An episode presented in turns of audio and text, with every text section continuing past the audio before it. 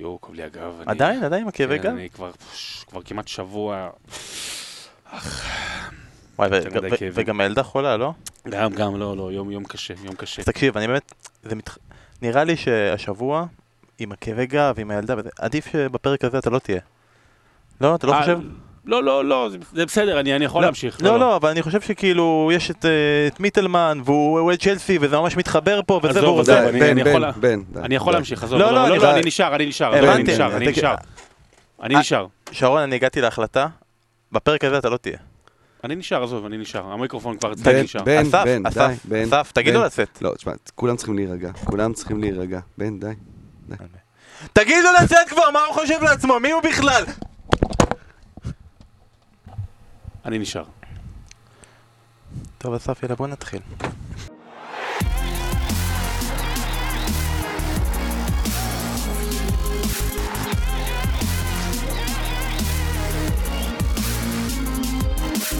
שלום וברוכים הבאים לבשירות עוד מלכותה, פרק שלושים של פודקאסט הפרמייר ליג של ישראל, ואנחנו כאן, לצערי הרב, בן פורגס ואיתי שרון דוידוביץ'. פרק החילופים, פרק החילופים של בשירות עוד מלכותה, שעה שלמה רק לדבר על החילופים שנעשו או לא נעשו ביממה האחרונה בליגה הטובה בעולם. אז אנחנו כאן במחצית הראשונה של הפרק, לא יודע מה יהיה במחצית השנייה, כנראה כל החילופים כבר הסתיימו, אבל איתנו כרגע במחצית הזאת אסף כהן, מה העניינים אסף? אהלן, בסדר, אני בצבא הייתי פקיד שלישות, ותמיד אה, היו משבצים חיילים לכל מיני מקומות, ותמיד המשפט הגדול היה... לא מתפנה, לא הולך לאיוש, לא הולך לכל מיני מקומות, אז זה אתמול קפה, לא הולך לשום מקום. לא מתפנה. יפה, אז אנחנו... היה צריך להיות בהתנתקות. בהמשך הפרק אנחנו נהיה פה במיוחד, בלייב, מכלא שש. טוב, אז הפעם אנחנו מזיזים הצידה את רגע השבוע, מזיזים את כל האדמיניסטרציות, מזיזים את הכל, הכל יהיה בהמשך, כי אנחנו חייבים להתחיל את הפרק עם גמר גביע הליגה.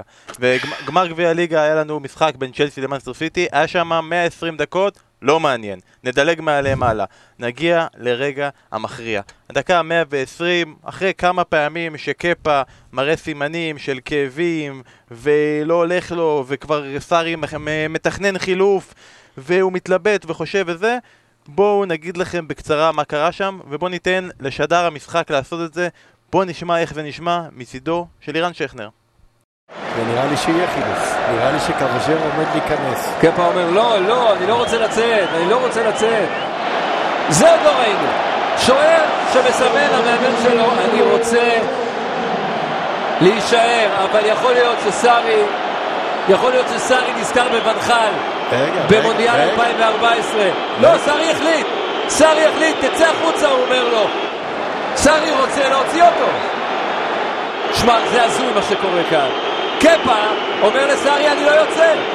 השחקנים האחרים, אני לא יודע מה הם אומרים לסארי, אבל אני לא בטוח שהם, יכול להיות שהם אומרים לו, תישאר.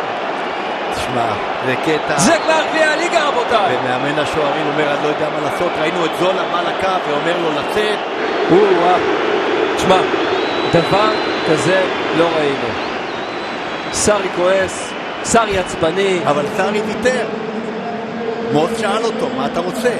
תשמע, מה שעשו, לא, הוא רוצה אותה בפנים, תראה אותו, תראה מה קורה למאוריציו סארי, זה לא קרה מעולם, בטח לא בגמר גביע הליגה, הוא הולך לחדר הלבשה, עושים לו סבוטאז' על הדשא זאביק, זה בדיוק מה שעושים לו כאן. השחקנים אמרו לקפה לא לצאת, וסארי מבין את זה. שכנר שידר הרבה משחקים גדולים בקריירה שלו, בטח באנגליה, נתן פה את אחד המניפסטים הגדולים והמוצדקים. אתה רוצה להתחיל אסף? אתה רוצה להתחיל בן? מי, מי, מה? אני חייב להגיד לכם, אתם אתמול הייתם בנתניה, ואני צפיתי במשחק הפעם בבית, ואני מנסה לנסח, בקשו מאיתנו להסביר לכם במילים מה קרה שם לכל אלה שבאותו רגע לא יכלו, ו... כל מה שיוצא לי יותר קרה, ווואו, אני לא מאמין שזה קורה, איך זה יכול להיות, איך הוא עושה את זה, כל דיווח, קשה להבין איך אירוע כזה יכול לקרות, ב- לא רק בליגה, בבמה הזאת, בוומבלי, ברגע האחרון, רגע לפני פנדלים, ועכשיו הגיע הזמן באמת לנסות לנתח מי לא בסדר, ומה לא בסדר, ומה הצד של קפה של זה, ומה הצד של סארי של זה, וזה מזכיר לי קצת כמו כאן לפני כמה שבועות, אנחנו רק נגיד שהשעה כרגע היא שלוש אחר שלוש בצהריים, וסארי עדיין מנג'ר צ'לסי, אסף. והמשחק הבא הוא ביום רביעי, שזה נורא קרוב, אז אני מאמין שהוא עוד יהיה על הקווים, אבל טוב, תכף... מי יהיה על הקווים? סארי או קפה? סארי יהיה על הקווים, כן. גם קפה כנראה, לפי איך שמנסים להנמיך להבות מיד אחרי ובשעות האחרונות. לפני שאנחנו נכנסים לעומק, באמת התחושה העיקרית שלי אחרי שראיתי את זה גם אתמול בלילה, גם היום בבוקר שוב, היה לנו את הסדרה הנפלאה בין סדרת המופת על סנדרלנד, שנתן לנו שמונה פרקים של להיכנס לצלול לעומק של מועדון כדורגל, לאורך עונה שלמה, ואתה רואה את השחקנים ואת ההנהלה. פה קיבלנו בכמה דקות מזוקקות, באמת חדר הלבשה, או במובן המטאפורי חדר הלבשה, כי ביו על הדשא, אבל איך זה עובד בקבוצת כדורגל בפועל, עם מאמן מול שחקנים, עם קפטן, עם... תמיד אנחנו מדברים על, על דברים נורא ארטילאים כאלה, אנחנו מדברים על מנהיגות בחדר ההלבשה. האם מאמן איבד את חדר ההלבשה, איבד את השחקנים שלו, ופה קיבלנו בכמה דקות, זה היה אה, מוצר טלוויזיוני מדהים, ואתה יודע, זה שאתה מקבל את זה גם באיזשהו גמר, ו, ושתי קבוצות כאלה, כמו שני מועדונים גדולים, ועם הסיפור גם, יש סיפורי צד, זה פפ מול סארי, אה, שפפ אוהב את סארי, אבל פירק אותו שש אפס לפני כמה שבועות, וכל כך הרבה דברים, וצ'לסי, מועדון הזה שהוא תמיד היה אה, רעיל כלפי המאמנים שלו, וכל זה ביחד, ואתה מקבל את זה ב- בכמה דקות, זה וואו אחד גדול. רק אני אגיד שזה היה נראה שפפ לא נעים לו לפרק את סארי עוד פעם, אז השחקנים של צ'לסי עשו את זה בעצמם. שני דברים לפני שאנחנו נכנסים לעומק. קודם כל, אני אוהב לדבר מדי פעם על המשמעויות הטלוויזיונית. אנחנו קיבלנו, באמת בהקשר למה שאסף אמר, אנחנו קיבלנו שוב את הדוגמה. א', מדוע הכדורגל הוא כנראה הספורט הכי פופולרי בעולם, כי גם בתום מאתיים ועשר דקות משעממות שקיבלנו אתמול באנגליה, כל העולם מדבר על מה שקרה, ואתה יודע, זה טירוף מה שקרה ומה שקורה אחרי. זה דבר אחד. למה הספורט, למה הספורט הוא, הוא באמת עדיין הגורם הטלוויזיוני, או הריאליטי הטלוויזיוני הטוב ביותר שקיים. אי אפשר לתסרט את זה, לא חשוב כמה אנשים תשימו בתוך אה, בית, או כמה אנשים תשימו בתוך עיר. כדורגל וספורט זה הריאליטי הכי טוב שיש, ובגלל זה זה הדבר, המוצר היחידי שחובה לראות אותו בלייב. אחד. דבר שני, לפני שחסים לעומק, נשים את האקסטזה בצד ואת הצחוקים בצד, זה היה יום מאוד מאוד עצוב. זה היה יום מאוד מאוד עצוב למאוריציו סארי, וזה היה יום מאוד מאוד עצוב לצ'לסי, על הבמה הזו של ומבלי וגמר, ו- וזה גם היה יום מאוד עצוב לכדורגל. כי, שוב, זה היה, זה, זו הייתה סצנה שלקוחה מגולדסטאר, אפרופו ריאליטי, ששם לוקחים uh, סתם חבר'ה ושחקנים ומעצימים דברים, ואתה אומר, טוב, שם זה שכונה, ובסדר, זה יכול לקרות.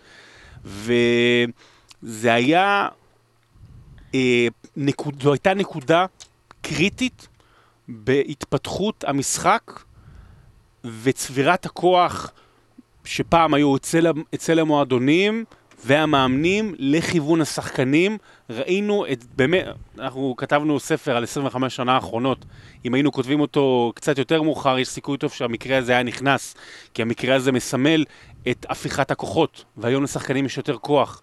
תכף נדבר על מה עתיד להתרחש, או מה צריך להתרחש, וגם נבין באמת ש... שהדברים השתנו, שהעולם השתנה, שלפני עשרים וחמש שנה אין שום סיכוי שזה היה קורה, ואם חלילה זה היה קורה, אז יום אחרי זה השחקן היה מפוטר, נכון, יש את עניין יוסי בניון, אלי כהן, גם שם השחקן היה יותר חזק, ועדיין ההבדלים הם עצומים, גם באיך שהדברים התנהלו, העולם השתנה, לטוב או לרע, העולם השתנה. האמת היא אסף, אבל הוא לקח לי דוגמה שרציתי להתייחס אליה, כי אנחנו אומרים כולנו, וגם לירן אמר, לא היה כדבר הזה, ואנחנו זוכרים, במקרה שלנו, הפרובינציאלי הישראלית, אלי כהן ואת יוסי בניון במכבי חיפה, במשחק גביע, שהוא לא מסכים להתחלף, אה, למה זה בעצם מרגיש לנו, בכל זאת, גם אנחנו שכן צפינו בזה, כל כך שונה, כי זה שוער, כי זה נמשך, בגלל התגובה של סארי, מה, מה גרם לזה להתעצם ככה להרגשה שמפה זה לא יכול להמשיך? כי קודם כל זה צ'לסי, זה מועדון גדול, וזה סארי לא, ש... לא, לא, חיפה. לא, אבל במובן העולמי כמובן. אנחנו לוקחים את העניין הזה של סארי, הרי... יש פה בעצם כמה נקודות ש- שקודמות לסיפור הזה. קודם כל, הוא הגיע לצ'לסי, מועדון שתמיד חושב על תארים עכשיו ומיד, ואין איזה חשיבה לטווח ארוך, נגיד בניגוד לסיטי ופפ שהייתה עונה ראשונה לא טובה ונתנו לו את הזמן. פה היה ברור שהוא על זמן, על זמן שאול. הביאו מאמן ש, שכל המהות שלו זה בנייה לטווח ארוך ולתת לו את הזמן. במקום זה הביאו אותו לקבוצה שכבר שנים משחקת כדורגל הגנתי, סגל שבנוי ל-שלוש ארבע שלוש שאיתו הם שיחקו, עם שחקנים שלא מתאימים לשיטה שלו. הביא רק את, בעצם את ג'ורג'יניו ו... ואת קפה. לא הביא שחקנים התקפיים שמתאימים לשיטה ההתקפית שלו. אדם בעצמו שהוא עקשן, זה עוד נקודה, אתה יודע שזה היופי שבו, זה גם מה שהוביל אותו למקומות האלה, אבל גם מפיל אותו, כי עם כל העקשנות שלו, הוא המשיך תמיד לשחק באותה שיטה. פדרו וויליאן, וויליאן פדרו, פדרו וויליאן, וויליאן פדרו. הוא מאוד צפוי, זה העניין, בדקתי את המספרים. אתמול הוא לא היה צפוי. אז זהו, רגע, שתי אתם נגיע ל... או שאולי כן. תמיד... אין שינוי שיטה, זה תמיד אותו שחקן על אותו שחקן. רוס ברקלי החליף את קובצ'יץ' שלוש עשרה פעמים העונה, קובצ'יץ' את ברקלי שבע פעמים, זה החילוף שקרה הכי הרבה. פדרו את וויליאן שמונה פעמים, וויליאן את פדרו שש פעמים, ואחרי זה ז'ירו את מורטה שש פעמים. כלומר, זה החילופים, אף פעם זה לא פתאום ז'ירו על קנטה. זה לא יקרה אצלו, אין, אין איזה, איזה משהו אה, יוצא דופן, אה, ומעבר לזה דברים שהוא אמר בעצמו, שקשה לו כבר להחדיר מוטיבציה בשחקנים, שחקנים שקשה ל- to motivate them, אה, ואז מגיע המשחק אתמול, ופתאום הוא מוותר על הכדור, וסיטי זו שמחזיקה כדור ומניעה כדור בשחקנים של הרצים, וצ'לסי פתאום נשארת מאחור, ופדרו וויליאן בכלל לא לוחצים גבוה, אלא יורדים אחורה משחקים באיזה מין חמישיית קישור כזאת, ולא ארבע שלוש שלוש. אז אתה אומר, רגע, אולי הוא קצת נפתח, אולי הוא קצת אומר, אני רוצה לשמור על התפקיד שלי, ואתה רואה את השחקנים במשחק עצמו מתאמצים מאוד, כלומר, לאורך מאה ושמונה עשרה דקות זה דווקא הרגיש שחדר ההלבשה לגמרי איתו. אבל אז כל המהפך הזה, זה עושה את זה עוד יותר גדול. אני אענה לשאלה שלך למה זה היה כזה גדול. קודם כל, אפרופו, ברור, ומבלי, גמר, צ'לסי, כל העולם רואה, אז, אז יש הבדל בין מכבי חיפה ו- ויוסי בניון ואלי כהן. ועדיין, הסיטואציה פה ושם שונה לחלוטין. כי אצל יוסי בניון, הוא אמר לא, ובזה זה נגמר. אלי כהן לא התעצבן וזה, הוא, הוא נראה באמת מכונס בעצמו, כזה מושפל, התקשורת אחרי זה התעסקה בזה. שם, אתה ראית, כמו שאסף אמר, אתה ראית שהכל יוצא החוצה, שסרי כאילו מבין מה, שזה... חוצת הלק הוגן שהוא קרא. הוא קורע, והוא זורק, והוא מתעצבן עם זולה, והולך החוצה וזה, נזכיר, איטלקי, בחור עצבני, נפוליטני, מעשן, הוא גם, אפרופו, מחושב, ותמיד אותו דבר, הוא הרי היה מנהל בנק, או פקיד בנק עד גיל ארבעים, יש בזה משהו, בן אדם שעושה את אותה פעולה כל יום. אני רוצה שניקח את עצמנו, יחד עם המאזינים, לסיטואציה. בואו ננסה לנתח את הסיטואציה, ו- ואני אשאל אתכם את השאלה, אחרי זה ברשותכם אני אענה, מי השם? זה באמת היא שאלה מעניינת, ואני באמת, זה השלב הבא, שאנחנו צריכים עכשיו לגלם את הדמויות. אנחנו צריכים להיכנס רגע לראש של כל אחד מהצדדים, ולהגיד במה הוא צדק ובמה הוא טעה, ואני רוצה שנתחיל באמת מהצד של, לפני מי השם, בואו נתחיל עם הצד של קפה. אנחנו הצד... נתחיל את זה כמו רצח קנדי. כן. זה... כן. בצד של קפה. אוקיי, אנחנו מסתכלים עליו, ואתה גם כתבת היום, ביקשנו שאלות, אז אתה שאלת למה קפה ילד קקה. אוקיי, זו השאלה שלך, ואנחנו אולי ננסה, אסף ינסה לענות עליה בפוד. ממתי הוא נהפך להיות ילד קקה? ברגע ששמו עליו שמונים מיליון יורו, והפכו אותו לשוער היקר בעולם. שוער, דקה, מאה ועשרים, אוקיי, מותח, יכול להיות שהוא מותח שריר. מרגיש שהוא יכול להמשיך. זורק, אה, חילוף, חילוף, נכון הוא זרק עם היד למעלה, העניין הוא לא סימן, אבל ב... הוא לא ישכן, נכון? יד למעלה, יד למעלה. אבל טיפול, טיפול. נשאר שתי דקות למשחק. עכשיו, מעכשיו, זה הרגע הגדול שלו. למען רגעים כאלה, הביאו אותו ב-שמונים מיליון יורו. עכשיו, זה הרגע, כל מה שנשאר לו זה דו-קרב פנדלים שהיה גם. ואתם יודעים, במקרים של שוערים, אנחנו עדיין בתפיסה של... ששוערים הם לא הפקטור המרכזי בפנדלים. כלומר, כמעט תמיד עדיין זה תפיסה של הם יכולים לצאת רק גדולים. אם הם לא עצרו בסדר, זה תלוי בבועט, אלא אם אתה יודע, הכל לא בא לך לידיים או משהו כזה, אם הם עצרו, כל הכבוד להם, זה השואו שלהם. והוא לא רוצה לוותר עליו. אני יכול להבין את הסיטואציה הזאת. שרון, אתה לא הסכמת לוותר על הפרק הזה, לא משנה כמה בניסיתי לדחוף פה את מיטלמן. קפה לא רצה לוותר על העניין. ו... בוא נגיד שמלבד בן אדם אחד ספציפי בהיסטוריון שלם, אף אחד גם נוסף לא דרש ממנו לבטל. לא, אבל צריך לזכור, יש רגעים שבהם אתה מעז לעשות את זה, ויש רגעים שבהם אתה לא מעז לעשות את זה. ופה ברור, כשהוא מבין שהמעמד של המאמן שלו, יש פה גם קצת רוע לב, כלומר, אני לא אומר, הוא כל הזמן חושב על עצמו, והוא רוצה להישאר לעמוד שם, ובלעת המשחק גם, אתה לא חושב יותר מדי, הוא רוצה להיות שם, כמו שאתה אומר, זה הרגע שלו. אבל סרי של תחילת העונה אני באמת לא בטוח שהוא מעז לעשות לו את זה. כפלסרי. כן. חברים, אתם, אתם מדברים וזה, והכל טוב ויפה, אבל, אבל, רם, בוא, סניר גאולי, ידידי, אוהד ארסנל, עוקב אחרינו באדיבות, באדיקות, כן. אז הוא העלה היום שאלה, האם אתם ידעתם שאין חוק בספרי הכדורגל שמחייב את השחקנים לצאת החוצה ברגע שהמאמן מחליף? אין חוק. אף אחד לא אומר להם אתם חייבים לצאת. יש שלט, יגידו לו לא לבזבז זמן, אבל הוא לא רוצה לצאת, אף אחד לא יחייב אותו לצאת, אף אחד לא יעצור את המשחק לך הביתה. במקסימום הוא יקבל צהוב ועד אדום. אז רק שתבינו, ומאה שנים שיחקו ככה, והבן אדם בא ושבר את המהות הבסיסית של עולם הכדורגל. למה אתה חושב שזה פתח... שמאמן מחליט. אתה חושב שזה פתח לפרצה? כלומר, שחקנים עכשיו יראו את זה ויגידו... בצ'לסי בוודאי, וכן, וכן, ראו את זה... שאלת מה ההבדל בין זה ליוסי בניון, יראו את זה בכל העולם, אז ילדים... ובני נוער, ויגידו מה, והנה הוא ניצח, השחקן ניצח. עזוב ש... אתה יודע, גם היה פה, היה פה, היה פה משהו מיסטי, הוא, הביתה של קונה גוארו, הוא היה חייב לעצור, הוא היה נוראי, אז, לך, אז בוא נגיד שאולי זה בגלל הפציעה שהייתה לו. המאמן רוצה את השחקנים הכי טובים שלו על המגרש. אם להערכתו, השוער שלו לא היה בשיא הקשירות לקראת דו-קרב הפנדלים, ובנוסף, קבג'רו הוא גם מאמן פנדלים טוב, שוער פנדלים טוב, והוא גם בא מסיטי, ובסיטי הוא עשה את זה כמובן לפני שנתיים. אז הוא החליט, ואדוני יצא, וקפה, הכתם הזה יישאר לו לכל הקריירה, לכל הקריירה הכתם הזה יישאר לו, ואם אני או את צ'לסי, עם כל השנאה והאיבאז' וחוסר הרצון שלי מסארי, אני לא רוצה לראות אותו יותר במועדון שלי, מה, לא יודע, לא כסף שלי, שמונים מיליון, אני לא רוצה לראות אותו, אני לא רוצה לראות אותו באף קבוצה שאני אוהד אותה, ומה שקפה עשה זו בושה וחרפה, צריך לומר את זה, זו בושה וחרפה, והוא עשה נזק לבן אדם, לקבוצה, למועדון, לענף ספורט, ובאמת, יש אנשים, אני, אני בסדר לדבר מדם ליבי, אבל אני לא רוצה לראות אותו יותר בספורט הזה. אז באמת. אתה בעצם לא מאמין למילה ממה שסארי עכשיו אומר רגע, אחרי נ, זה. רגע, נגיע למה שסארי אומר אחרי זה. יש שהייתה, אבל... אם, אם, אם הייתה אי הבנה, וסארי התעצבן, אי הבנה קטנה, כמו שסארי אמר, וסארי השתולל כמו שהוא השתולל כך, אז שמישהו ייקח לשפוט את סארי. אז יש לי תחושה שאני יודע את מי שרון מאשים, אבל ניתן לזה להתגלגל. רגע, בוא נחצת... יש עוד אשמים.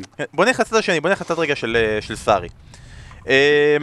אנחנו מדברים הרבה פעמים גם על הזווית, גם דיברנו על הזווית התקשורתית, התייחסת לזה, על השואו, על הריאליטי הכי טוב שיש, אפשר לקחת את החמש דקות האלה וללמד אותם בקורס של מבע קולנועי.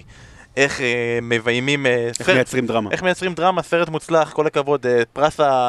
הא, האוסקר הסרט על... הקצר ביותר. האוסקר על הערכה הקצרה ביותר, יכולים לקבל את זה. בוא נגיד שאם סארי היה אה, מתכנס לעצמו, כמו אלי כהן, לא היינו מדברים על זה בפוד בהתייחסות כזאת כבר כמה וכמה דקות. נכון, היינו... הוא עכשיו בעצם די... אנחנו מדברים, אולי עכשיו תחפר אותו. חפר את הקבר של עצמו. הוא חפר את הקבר של עצמו בעצם התגובה הזאת. האם סארי לא טעה בעצם זה שהוא זה שחשף לעולם בפני המצלמות, חבר'ה, כמו ששכנר אומר, עושים לי סבוטאז'? אנחנו לא יודעים בדיוק מה נאמר, יש את הרופא של, של צ'לסי, פאקו, פאקו ביוסקה, שהלך והוא בעצם טיפל שם בקפה, חזר, הוא דיבר שם, שזה נורא גם כן, אתה יודע, משהו מאוד כזה היסטורי, שהרופא חוזר, לא, וגם אתה עם מוריניו, עם הטיפולה של לב הקרנרו, של לב הקרנרו בהזארד, שבעצם החיסול הסופי של, של מוריניו בצ'לסי בפעם השנייה היה אחרי הריב הזה, ופתאום פה יש עוד פעם עניין של הרופא והמאמן, זה חיבורים יפים, היסטוריים לראות אותם באותו מועדון. גם פה, יש היסטוריה שאני מניח שגם שסארי לא היה מגיב באותה צורה אם הוא לא מבין שזה מה שקורה, כי, כי, כי יש פה עוד דמויות, ואיפה היה אז פיליקווטה בכל הקפטן בסיפור הזה, ודוד לואיז הולך שם ומדבר עם השוער, עם קפה, ומה הוא אומר לו, דוד לואיז אחרי זה אמר, אמרתי לו, תכבד את המועדון, תכבד את המאמן, תצא, זה לא מה ששפת הגוף שלו הראתה שהוא אמר, אבל אפשר לדעת כמובן. סארי, אני מסכים איתכם, סארי אשם נגיד בהעצמה של זה, בכל התנועות שלו ובצעקות, אבל ברגע כזה הלב יוצא אליו, כלומר אתה אומר, רגע, אז הוא היה צריך להיות בעצם יותר מחושב, אבל אדם שגם ככה הוא לא הבן אדם הכי רגוע, ובטח עם מה שעובר עליו בזמן הזה, ודווקא היום, אני בטוח שהוא חושב לעצמו, הנה, סטיתי מהמסלול שלי, שיחקתי אחרת, אני עושה משהו, אחרי השישייה שספגנו, אם אני מצליח להוציא פה את הטקו, אנחנו הולכים לפנדלים, ואז לקבל כזאת יריקה בפרצוף מה, מהשוער שלך. שמע, קשה לי להאשים אותו, יש פה, לי. יש פה עוד, אנחנו במשך uh, דיברנו פעם, כמה פעמים בחודש, חודשיים האחרונים, על הצומת שבו uh, צ'לסי נמצאת, um, על כך שבאמת אנחנו, מאמן אחר מאמן, מתלונן על כך שיש בעיה מנטלית בקבוצה, שהם לא נמצאים איתו, ובאמת, ואמרנו, יודע, מי, מי, מי המנהיג, מי, מי הכוכב הגדול, עדן עזר וזה, אז יש כמה שמות שצריך להזכיר אותם, ו- ו- ולראות איך הם פעלו אתמול. אז סארי השתולל, קפה בגד בערכי המשחק, כך אני רואה את זה. אספיליקווטה, הקפטן, איפה הוא היה? למה הוא לא רץ לקפה? למה הוא לא רץ לסארי? למה הוא לא... זה תפקיד של קפטן, בדיוק. לא, הסרט זה לא בד. זה בדיוק למצבים האלה. הוא היה בצד אחר של המגרש לפיו. ואם הקפטן... לוקח הרבה זמן. הבן אדם זה עבודה שלו, לרוץ כל הזמן על הצדדים.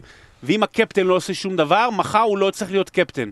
אם הוא לא יודע להתנהג במצבים כאלה, או לפחות לנסות לעזור במצבים כאלה, שלום על ישראל. דוד לואיז, שוב, אם הוא אמר, אני לא אומר שהוא משקר, שפת הגוף שלו הייתה נראית שהוא מעודד אותו להישאר, יכול להיות שטעינו, עדיין, איכשהו, תמיד שיש טרגדיות רומיות, יווניות, זה, זה כשדוד לואיז על המגרש. שפשוט יסתפר, שפשוט יסתפר, ואולי זה ישנה את הכל. עדן עזר, אתה הכוכב של הקבוצה, אין, אני מניח... אני מניח שאין בן אדם במועדון הזה מרופאים ואוהדים ו- ואנשי המשק ועד השחקנים הכי בכירים שלא יקשיבו לך. איפה היית? איפה היית?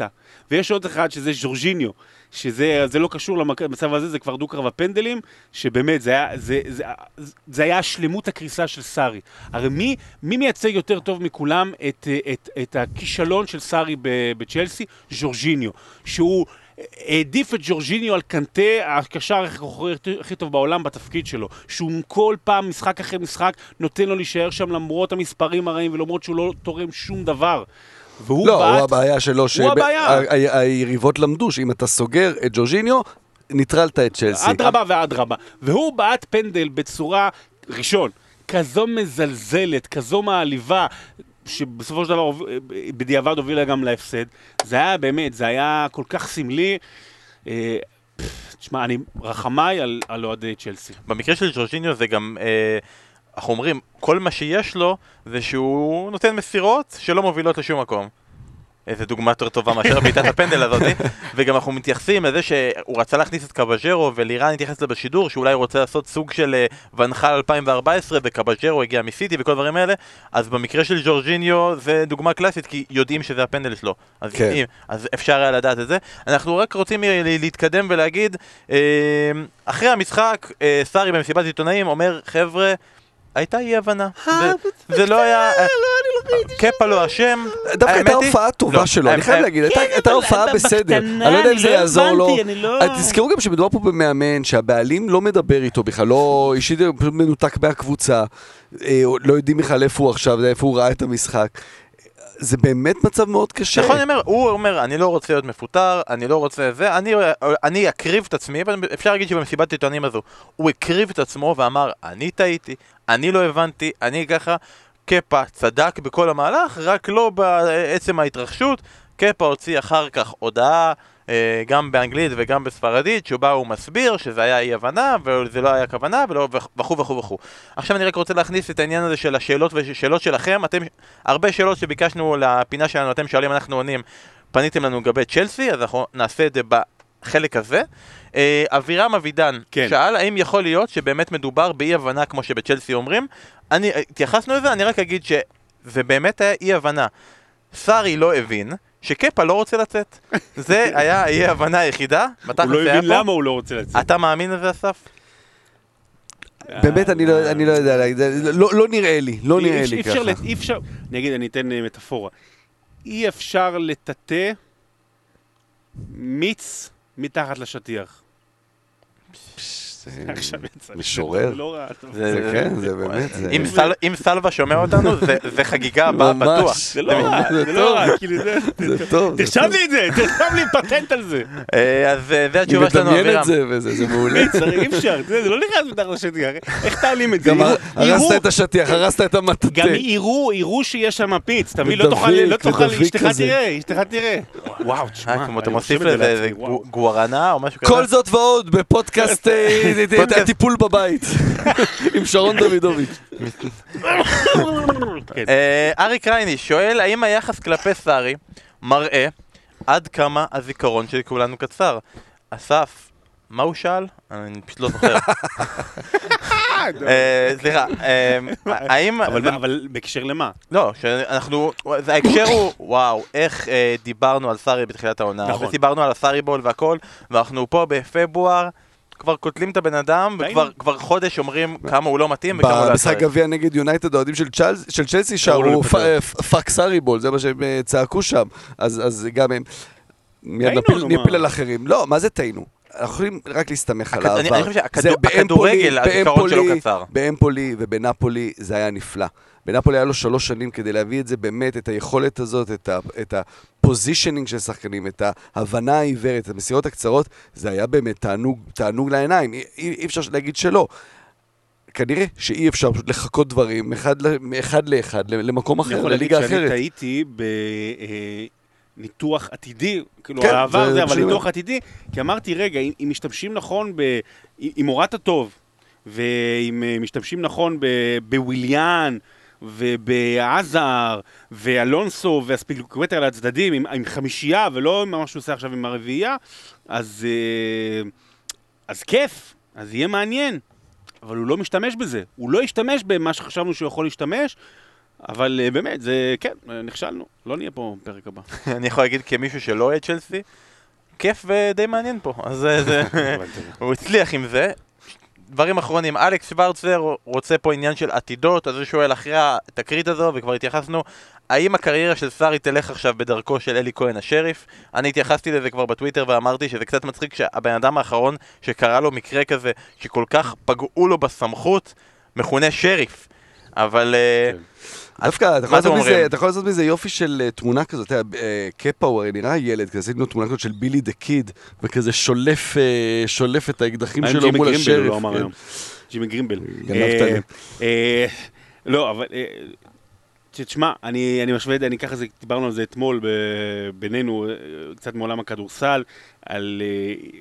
זה לא היה איתי כנראה. לא, לא, איתך, אבל לא, מה שרציתי להגיד, שאופי נתפס, והוא נשאר לכל הליגה, לכל הקבוצות, לכל מי שעוסק במלאכה, ונתתי את הדוגמה של דיוויד בלאט, אוקיי, ב-אן בי איי, שהוא היה מאמן טוב, והישגים נהדרים, ובאמת מספרים אדירים, אבל ברגע שהייתה עליו תדמית של חנפן, לקקן, לא עומד מול השחקנים שלו, אף קבוצה, לא משנה כמה הוא גדול באירופה, אף קבוצה לא רוצה אותו.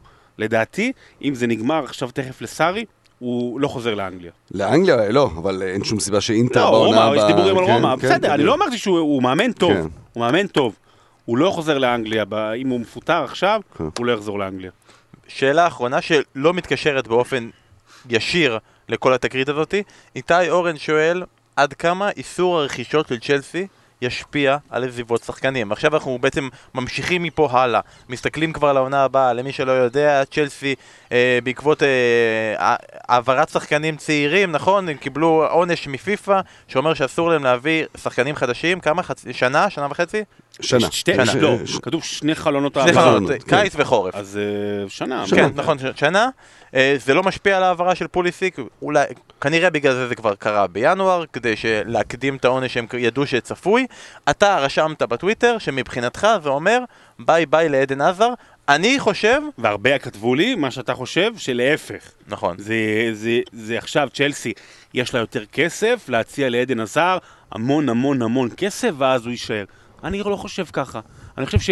אני באמת חושב שבמקום שבו עדן עזר נמצא, זה כבר לא משנה אם זה מאתיים ושבעים אלף פאונד לשבוע, לא יודע כמה הוא מרוויח, או שלוש מאות וחמישים אלף פאונד. באמת, אני באמת חושב שזה לא משנה. אבל זה כן משנה אם אתה נמצא במועדון שאתה מעביר פה את הזמן, להילחם על טופ פור, או שאתה נמצא במועדון שנלחם על, על צ'מפיונס ברעל מדריד, או במקום אחר.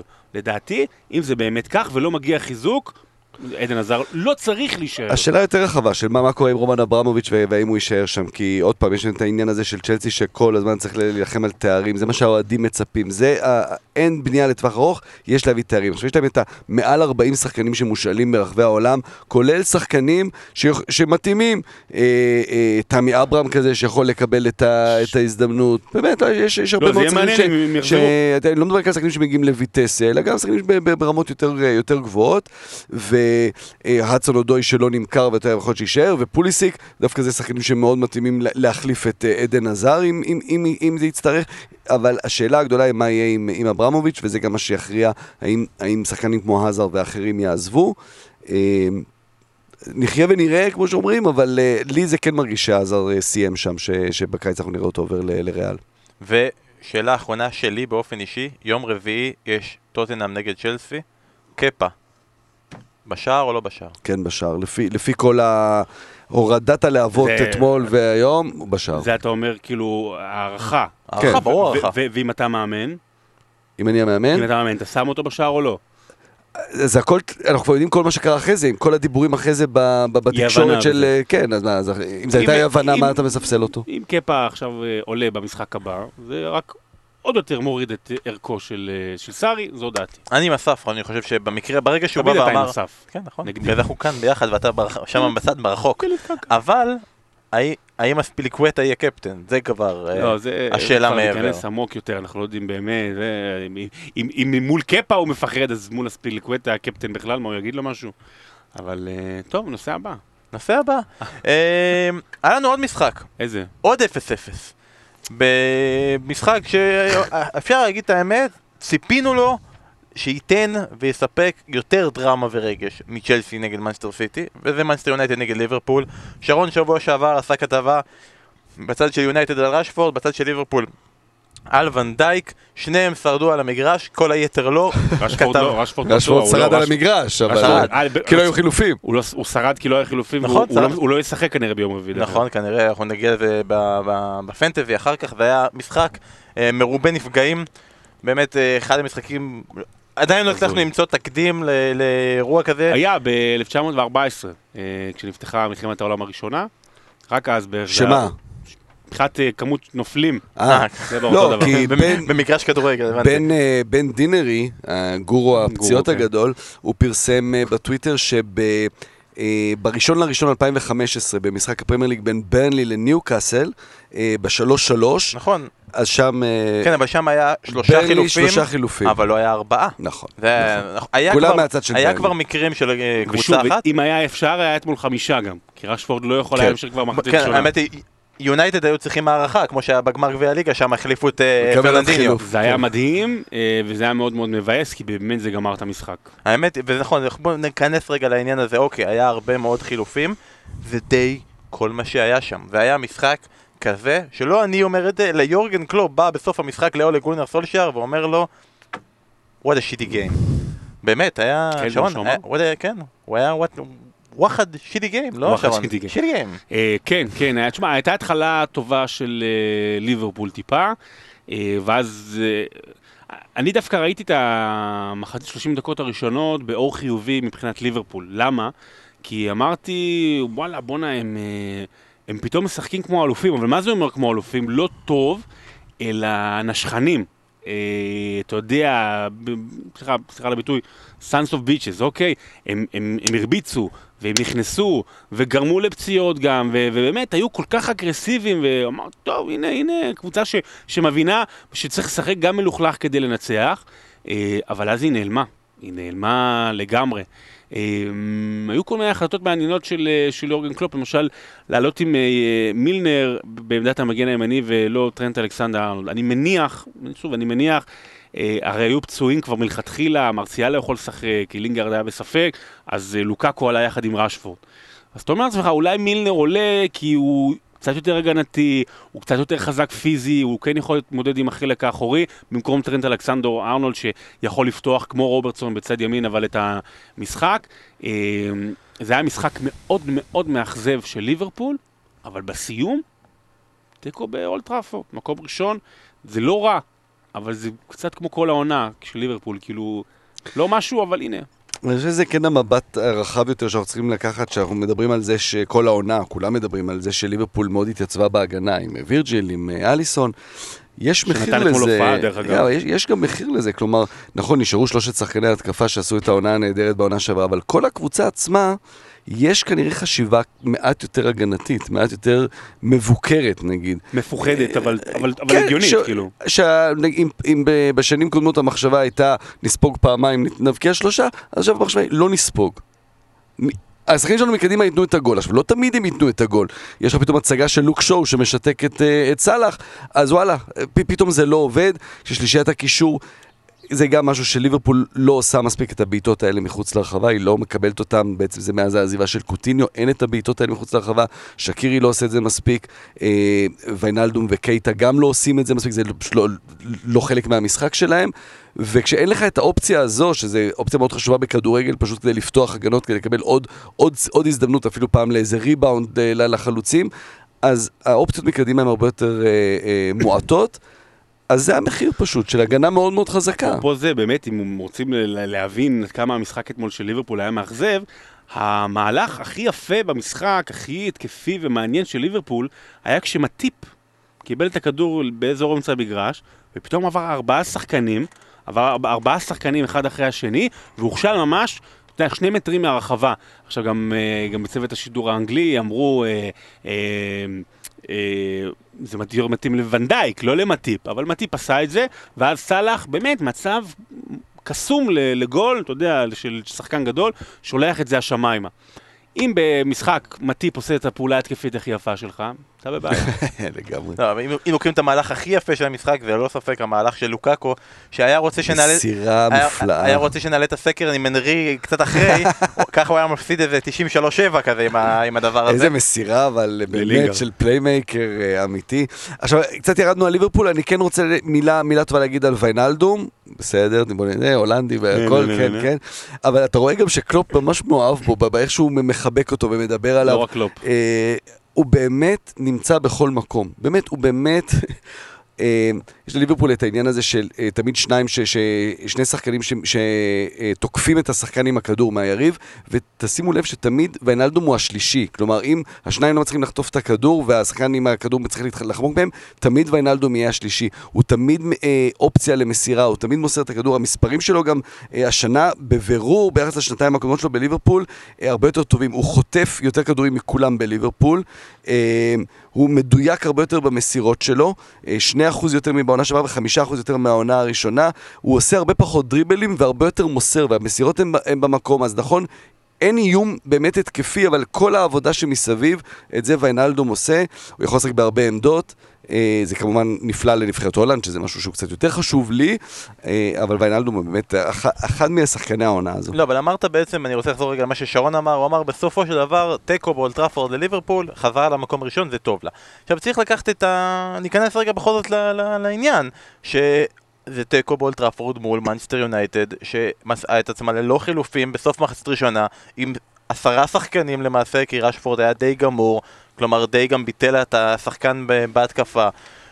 מול מנצ'סטר יונייטד שהקבוצה הכי חמה בליגה בחודש. נכון, לא, ברלי, אבל אתה מצפה שמחצית שנייה, ליברפול תתקוף יותר, לי זה הזכיר בפרובינציאלי שכמוני, נגיד משחקים כאלה של, של מכבי חיפה, שבהם נגיד מקבלת איזה אדום בהתחלה מול קבוצה חזקה והולכת אחורה, וכמו כמו מנצ'סטר יונייטד, כוח האינרציה כזה של ה, אנחנו עכשיו נוכיח את עצמנו, אלה שנשארו על המגרש, גורם לה לשרוד, במקרה הזה אני חושב שמחצית שנייה עדיין לא קיבלת מליברפול את מה שאתה מצפה. אתה מדבר כרגע על קבוצה שליברפול כבשה חמישה שערים בחמשת המשחקים האחרונים, יש לה שני תיקו אפס רצופים. רשמו בטוויטר גם שבסוף הדבר לפעמים צריך לקחת אליפות כשמשחקים מכוער, אז לא יודע לגבי אליפות, אבל כרגע ליברפול מתמחה בעניין הזה של לשחק מכוער, ובסוף אמרנו הרבה פעמים הגנה, כל הזמן אמרנו, זה נורא תלוי בשלישייה הקדמית, בשלישייה הקדמית. אז פה ממש רואים את העניין הזה שיש לה בע... יש בעיה, ויש גם בעיה עם המחליפים. כלומר, סטאריג' קיבל את המומנט שלו in the sun בגול שלו נגד צ'לסי. אוריגי קיבל את המומנט לא אין דה סאונד נגד אברטון, בדיוק שהיה עוד שני מחזורים. אל תגיד סאן יהיה בהקשר לליברפול. זה בדיחה של אוהדי ליברפול. זה בדיחה טובה. וכרגע אתה רואה, פירמינו לא נראה טוב, גם נפצע, כנראה גם ביום רביעי הוא לא יוכל לשחק. מאנה לא טוב, סלאח כרגע לא טוב. מי השחקן היצירתי שיציל אותה? נכון. ומזל שיש להם ווטפורד ביום רביעי, באמת. לא, אני אומר, אתה מסתכל על נגד סלאח בנגד ווטפורד, גול, גול, רביעה, לפחות זה. כן.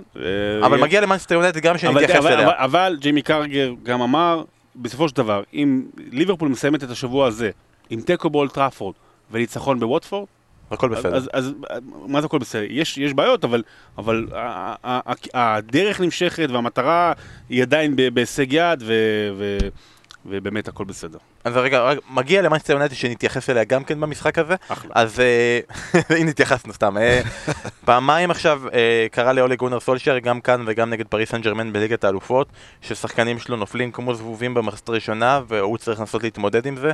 גם אז בפודקאסט שעשינו עם אורי אוזן ודיברנו על המשחק הזה, אמרנו, קצת קשה למאמן להתמודד עם דבר כזה, כלומר שמשבשים לך את כל התוכניות בשלב כוח מוקדם, ואתה גם לא כל כך זוכה להזדמנויות להגיב. גם נגד פריס סן ז'רמן זה קרה? כן, גם לינגארד וגם ארסיאל נפצעו שם. זה בערך בתקופה של הכתבה על סולשייר. אוקיי, כן. אז כאילו סולשייר כאילו במצבים האלה הגיע למצב שפוצ'טינו מסתכל עליו ואומר לו איזה מסכן, הם השחקנים. אבל זה נהדר ליונייטד, כי הם עכשיו מקבלים את המבחן, האם אולי גונר סולשייר מתאים או לא מתאים, האם הוא יודע להתמודד. אין ספק, זה מאוד מאוד קשה. הכוכבים שלו נפצעים, אה, בטח בגומלין מול פריז שגם אה, פוגבה יחסר ביעל ההרחקה. אה, אלכסי סנצ'ז נראה כמו, באמת, זה פשוט לא יאמן מה שנהיה ממנו, זה נראה כמו עוד סתם איזה סק תפוחי הדבר שזרקו למגרש, שבאמת לא תורם בכלל למשחק.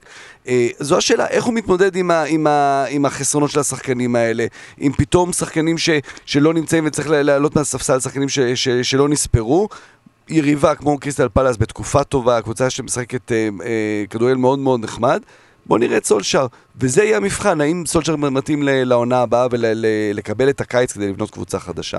אחלה מבחינת יונייטד שזה קורה לה, באמת. ונוכל להתחיל לראות את זה כבר ביום רביעי, כמו שאמרת, נגד קריסטל פלאס. אה, בוא נעבור לצלע השלישית בקרב האליפות, ואני יכול להגיד לכם ש... איפה? בקרב האליפות... יש ב... צלע שלי? אוקיי. כן, אנחנו... הייתה, הייתה. האמת שעדיין יש בעיקרון.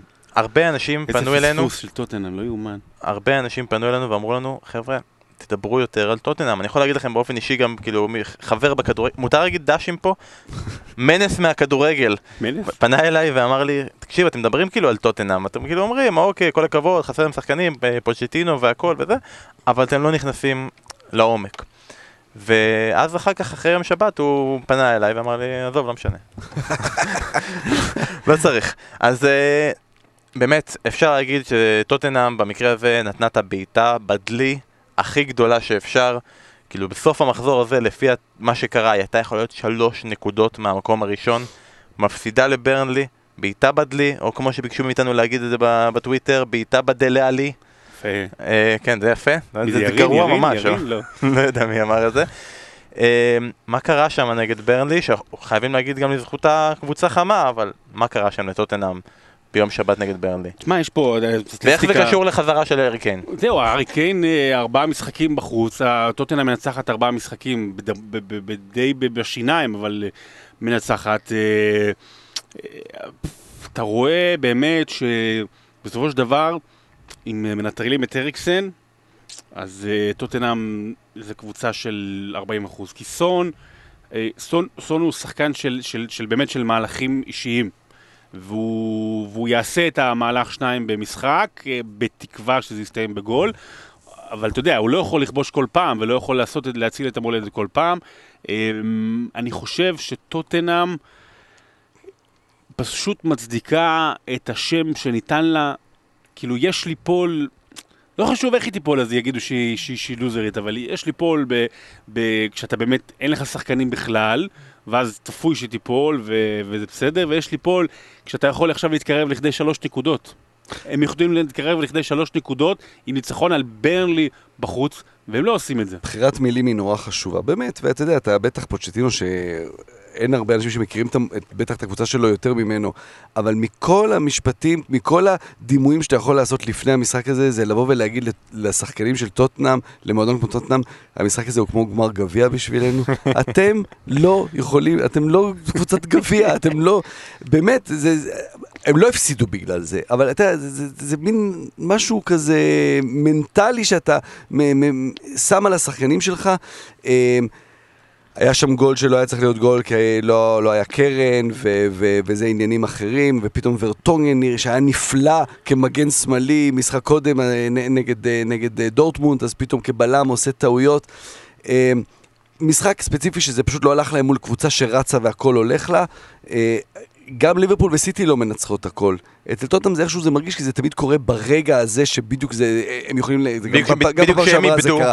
בדיוק, אז זה קורה להם, אבל תשימו לב, הם מאבדים, גם כשאחרים מאבדים, כלומר, יש היגיון בזה, ועדיין אנחנו לא מאדירים את מה שהם עושים, כי הם באמת עושים משהו אדיר בלי רכש, ובלי בית, וכל הקושי הזה שיש לטוטנהאם. אבל לא, כי כבר הגעת. אז זה מאוד הגיוני שזה גם יקרה. כן, אבל כבר הגעת. זאת אומרת, אף אחד לא ציפה שתגיע. אתה כבר פה. כבר הגעת, אתה כבר פה, בוא תאכל. זאת אומרת, אתה לא יכולת להגיע למטפורות. לא יכולת להגיע היום למסעדה. לא, אין לך את הממצאים, זה צעדה נורא יקרה. אבל אתה כבר פה, כבר כזמנת את המנה, אז אתה לא אוכל אותה. וכבר, אם אתה כבר לא במסעדה, לא, כן, חזרת הביתה, אתה לוקח תמיד, מה, לא תשפוך אותו מתחת לשטיח. אמרת בחירת מילים, אמרת שכמה בחירת מילים של פוצ'טינו זה דבר חשוב. במסיבת עיתונאים, בסוף המשחק, הוא בא ואמר, אנחנו לא יכולים לראות את עצמנו יותר כמועמדים. זה לא רע, זה לא רע, תוריד, תוריד, תוריד, זה לא רע. מעולה, אני שם עליהם עכשיו שהם יזכו בליכוד. זה מעולה, אתה יודע. יש לו את ליברפול מתחילת העונה שהוא דואג להזכיר, עכשיו הוא גם מוסיף את אותם, תוסיף עוד איזה שלוש קבוצות. די, צוחק, אני אמרתי ליברפול. זה מעולה, אני יכול להביא לך עכשיו סינקים של איביץ' במכבי תל אביב, ואתה אומר לו, אתם זוכרים באליפות, הוא אומר, we play game after game, we'll see. Saturday to Saturday. חוץ מימי ראשון. בואו נעבור רגע שנייה לצד השני, לברנלי. כן, תמיד אנחנו כאילו יורדים על הקבוצה הגדולה שהפסידה, צריך להתייחס גם לקבוצה הקטנה שניצחה, אז ברנלי הקבוצה עם הרצף השני הכי ארוך בלי הפסד כרגע בפרמייר ליג, אחרי מנצ'סטר יונייטד. אמרנו גם צריך להתייחס לת... לסטטיסטיקה של תום איטון, שמאז שהוא נכנס אה, לשער, הם כרגע עם, אה, בשמונה משחקים עם חמישה ניצחונות ושלוש תוצאות תיקו, כל זה טוב ויפה. אני רוצה לשאול אתכם, באו ואמרו, אה, אני לא זוכר מאיפה אני לקחתי את זה, אז אני מתנצל. אמרו, אפשר ל... ל... להגדיר את ברנלי כקבוצה מאוד מאומנת, מסודרת, קומפקטית, קבוצה שקשה לשחק נגדה, אבל באותה מידה אפשר להגיד שהיא משחקת כדורגל נגטיבי, ציני, סוג של פוליס, טוני פוליס למתקדמים. את כל זה לקחת ממישהו ואתה לא זוכר? לא, לקחתי את הציטוט באנגלית, אני אבדוק את זה אחר כך, וקבוצה שקשה להידמיין שאני צופה בה מדי שבוע. כל זה לקחתי ממישהו, ואני שואל, האם אתם מסכימים עם זה? או שחבר'ה, זה הפרמייר ליג, ולפעמים זה הכדורגל שצריך לשחק. לא, בטח שאני מסכים עם זה. וזה הכדורגל שברנלי גם הציגה בתכלס בהצלחה שלה בעונה שעברה. בטח שאני מסכים עם זה, אבל, אבל בסדר, זה כל העניין. כל, ה, כל העניין בספורט וכל העניין בחיים זה למקסם את היכולות שלך. איך אתה עם עצמך מגיע הכי רחוק שאתה יכול. אז אל תחשוב שאתה מישהו שאתה לא. אוקיי, אל... אל, אל, אל אל תנסה לשחק את הכדורגל של סיטי, כי תמצא את עצמך בליגה הרביעית. בוא, בוא, בוא תאמין בעצמך להיות מה שאתה מסוגל, ובאמת, אני סליחה על הקלישאות, אבל זה מה שברנלי עושה, היא ממקסמת את היכולות של כולם, ובאמת, זה, זה באמת ה- ה- ה- העיתון השבועי המוצלח ביותר באנגליה. היא, היא, היא גם, יש עניין של... של אתה מתעלם עם... תום עיתון, לא חשוב. יש... הוא לא מכיר בעיתונות המודפסת יותר. יש... הלב שלי דופק. לא, לא, לא מבין את ה... ארט, ג'ו ארט. בקיצור, אז ברנלי זה... ג'ו ארט בטורינו, הלב שלי דופק. יש עניין של די אן איי של מועדון, שאנחנו מדברים על הדברים האלה הרבה, ומה שמתאים לברצלונה או לביירן מינכן. בברנלי, ללכת עם הקבוצה הזאת של תמיד של בריטים, זה גם, יש שם איזו מחויבות לכדורגל מסוג מסוים, נכון? זה לא כדורגל יפה, זה לא יפה לעין, אבל כשאתה רואה שחקנים שבאמת נותנים מאה ושלושים אחוז כל משחק, ונותנים הכל, ו- ונאבקים על כל כדור, ויש איזשהו בלנס בין ההגנה לבין הקישור, כל אחד יודע מה הוא עושה, אי אפשר לצפות מהם להיות טוטנהאם או להיות ליברפול, הם עושים את זה כמו שצריך, אתה יודע, אני, אני לא אוהד אותם, וזה באמת לא תמיד כיף לראות את זה כל שבוע, אבל הם עושים את מה שאפשר עם, עם, ה, עם הנתונים שיש להם. טוב, יש לנו עוד הרבה דברים לדבר עליהם, אבל אנחנו כן טיפה נקצץ ביחס אליהם, כי מה לעשות, כל העניין הזה שקפה לא הסכים להתחלף לקח לנו המון המון זמן, וכאן אין לנו תוספת זמן של פציעות, אז אוקיי, דיברנו על סארי, אבל יש מנג'ר שכן הלך השבוע בפרמייר ליג הביתה, וזה קלוד פואל, המנג'ר של לסטר. אני, ההרגשה שלי, וגם שדיברנו על זה קצת לפני זה, אמרתי לך, לדעתי זה היה bound to happen, זה היה גם קורה הרבה הרבה אחורה, אם לא היה את כל התקרית של המסוק והבעלים של לסטר שהלך לעולמו. אבל עכשיו באמת לא היה שום ברירה אחרת, לסטר הפסידה את חמישה מששת המשחקים האחרונים שלה, היא דרדרה עד המקום ה-שנים עשר, הם אמנם לא בקרב הירידה, אבל הם כבר רחוק מהקרב על אירופה, ואם אתם מסתכלים ואומרים לי קרב על אירופה, אני רק רוצה להבהיר שהעונה סביר מאוד שגם מקום שביעי ילחם על אירופה, בגלל כל העניין הזה שסיטי זכתה בגביע הליגה, וכרגע סיטי ומנצ'סטר יונייטד הם המועמדות העיקריות לזכייה בגביע האנגלי. שרון, אתה שידרת את המשחק של לסטר נגד קריסטל פלאס, ואתה אמרת, כבר בשתיים אחת, יש לי הרגשה שפואל לא איתנו בהמשך. מה גרם לך להרגשה הזאת? קודם כל כמה דברים, צריך להעביר, קלוד פואל, נזכיר, הוא הגיע לכדורגל האנגלי כמחליפו של תקנתם אינטואר, של רונלד קומן בסאוטהמפטון. אחרי שסאוטהמפטון באמת שיחקה כדורגל יפה, הולנדי, עם הרבה צעירים, שחקנים צעירים אנגלים. גם איתו היא עשתה תוצאות טובות, אבל היא שיחקה כדורגל כל, כל כך... היא הייתה, היא הייתה ברנלי, אבל, אבל שהיא יכולה לשחק טוב יותר. אתה מבין? עם, עם כן כלים שאפשרו, למרות שגם היו שם מחירות והכל, אה, אה, לא המשיך למרות שהיה לו חוזה, הגיע ללסטר עכשיו, ולסטר משחקת כל כך רע וכל כך משעמם, ובמשחק הזה נגד אה, קריסטל פלאס היא תקפה יותר והגיעה יותר הזדמנויות והכל, אבל זה באמת הזדמנויות בלי כאלה, מדיסון מרחוק, ויש לו... כל כך הרבה כלים נחמדים לשחק איתם, חבר'ה צעירים, גריי ומדיסון ושחקנים טובים. ואתה יודע, ומה לסטר? מה, מה לסטר מסמלת לנו? אז יש לסטר מסמלת לנו את הסינדרלה, סבבה זה. מה לסטר מסמלת לנו מבחינה מקצועית, הלאיפות ההיא? לסטר ששינתה או שהתחרתה באבולוציה של הכדורגל, שאומרת, אוקיי, הנעת כדור ופאפ וכדורגל הולנדי והכל, ואומרת, רגע, אפשר גם בלי החזקת כדור, אפשר ללכת על המתפרצות, על הכדורים הארוכים לוורדי והכל. לא הייתה מתפרצת אחת כל המשחק. מתפרצת אחת כל המשחק, גם כשקיפלס פאלה הייתה במצבים נייחים, זה bound to happen, זה גם העניין המקצועי, גם תוצאות, וגם העימות ראש בראש שחזר על עצמו שוב ושוב עם ורדי, אין סיכוי. תן לי לתת לך עוד איזה מחשבה, שתי מחשבות על פואל. הפועל, גם בסאות'המפטון, גם בלסטר, התחושה הייתה שגם כשהוא מנצח הוא תמיד מועמד לפיטורים, נכון? לא כל הזמן, גם כשהיה תקופות טובות של הקבוצות האלה הוא היה מועמד לפיטורים. היו לו בעצם שתי מטרות בקבוצה הזו. הוא לקח את הקבוצה הזאת, שקבוצה ששיחקה תמיד כדורגל של מתפרצות, והמטרה הייתה להעביר אותם לשחק כדורגל קצת אחר, קצת יותר התקפי, שמחזיק בכדור, ולעשות את תהליך חילופי הדורות שם. שחקנים כמו וס מורגן וסימפסון ואולברייטון, ורדי בטח או קזאקי, ולתת לשחקנים צעירים לשחק. וכנראה שזה לא בגלל עניינים של כדורגל, כנראה שהוא לא האיש לדבר הזה, הוא לא people manager, אתה רואה, הוא לא הצליח להעביר את זה כמו שצריך, לספסל את, ה, את, ה, את הוותיקים, הוא כן צריך לקדם נגיד את מדיסון שאמרת, את, את הרווי ברנס, את צ'ילואל, הם כן, כן התקדמו, אבל לא בצורה מספקת, ובטח שגם לא מבחינת הכדורגל, פשוט לא האיש לזה. עכשיו יהיה מעניין לראות מי המחליף שלו, מדברים בסוכניות, ברנדון רוג'רס הוא ממש פייבוריט, זה אחת עשרה לעשר, זה, בשפה שלנו זה בערך אחת תשעים, וזה נראה פייבוריט הזה, אבל כנראה שימשיכו בינתיים עם המאמנים הזמניים, האינטרים, ולא יודע אם באמת זה יהיה ברנדון רוג'רס, כי דווקא זה מרגיש שברנדון רוג'רס זה קצת מזכיר את פואל, זה גם כזה מאמן שמסביר לך אחרי משחק מה היה ואתה לא מאמין לאף מילה. אתה יודע, ברנדון רוג'רס עכשיו בסלטיק, אחרי שהם הודחו בליגה האירופית, אחרי משחק הוא מסביר, בסך הכל שיחקנו טוב וניסינו, ואתה רואה את המשחק ואתה אומר בונה, אתם לא הייתם במשחק בכלל.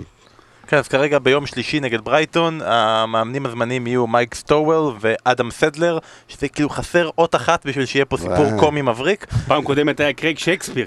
עכשיו תראה איך מדרדרו משייקספיר לסדלר. לווטרבוי, אוקיי. אוקיי, נמשיך הלאה, ואני רוצה להתייחס למשהו שקרה לנו ביום שישי. גם אתה שידרת, באמת, אתה השתלטת ביום שישי ושבת על הפרמייר ליג, משחק של וסטאם, וווסטאם הייתה, נכון, אני לא טועה, בפיגור אחת אפס, ואז השוותה לאחת אחת משער של צ'יצ'ריטו, נכון, זה היה אחת אחת? ושער, נגיד את זה ככה, בנגיעת יד של צ'יצ'ריטו, ב-מאתיים אלף אחוז שהוא נגיע ביד. אבל, שהשופט, קודם כל אין שופטי רחבה באנגליה, והשופט בעמדה שבה הוא היה, באמת לא יכול לראות את זה. סבבה. כי צ'יצ'ריטו בפלא גוף, בפלא גוף שלו מסתיר, הוא מסתיר לשופט את הזווית, אז אני כאילו מבין למה הוא לא שרק. מקבל, השופט לא יכל לראות, ולכן השער הוא שער, וזה מביא אותנו בעיקר לנושא הזה, שהחל מעונה הבאה, יש אמור להיכנס עבר לאנגליה. ולאחרונה, בתקופה האחרונה, יש אמור, כאילו, ברור שכאילו הקו הראשוני, ור זה טוב, ור מתקן טעויות, ור זה נפלא, וכו וכו, וטוב שזה יגיע לליגה.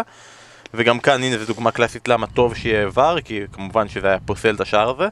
אבל לאחרונה אנחנו גם קצת מקבלים קצת דיבורים על הצד, רואים דוגמאות למה העבר הוא לא תמיד כל כך טוב, בין אם זה במשחקים בליגת האלופות של מספיק צג אחד שלא עובד והמשחק נהיה נמתח כמו מסטיק, או דוגמה רלוונטית מאתמול שריאל מדריד מקבלת פנדל שלא היה בחסות עבר, ושמביא אותך עוד למצב שיכול להיות שהעבר זה בעצם עוד אמצעי שעוזר לקבוצות גדולות שבוחנים את הפנדלים שלהם יותר מאשר לקבוצות הקטנות. ור, אנחנו בורחים לעניין הטכנולוגי, וקודם כל זה טוב. זה טוב שיהיה עוד עזרים טכנולוגיים, אבל צריך לזכור, אנחנו כבר אומרים, הוור יחליט. מה זה ור? זה עדיין בני אדם, בני אדם נותנים את ההמלצות, וזה שופטים שעושים טעויות, וגם כשיש עוד עיניים, גם הם יכולים לטעות, וזה קורה לא מעט, ותמיד הטעויות איכשהו ילכו לקבוצות הגדולות, אז אם הלכו עם שופט אחד, אז גם עם שלושה שופטים הם ילכו לטובת הקבוצות הגדולות. גדולות.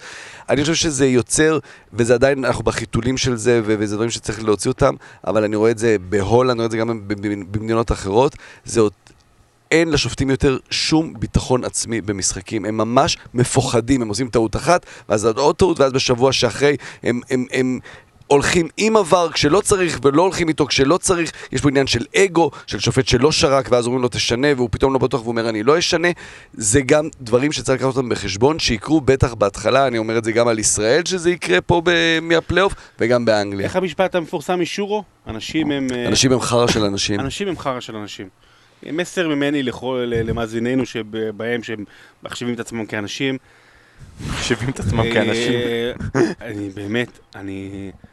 אני רואה ברשתות החברתיות, נמאס לי מעני על עבר, כאילו באמת זה, זה פשוט, קודם כל אנשים תמיד ימצאו על מה להתלונן, אבל בחייאת, בחייאת, כאילו בסופו של דבר יש נתון סטטיסטי.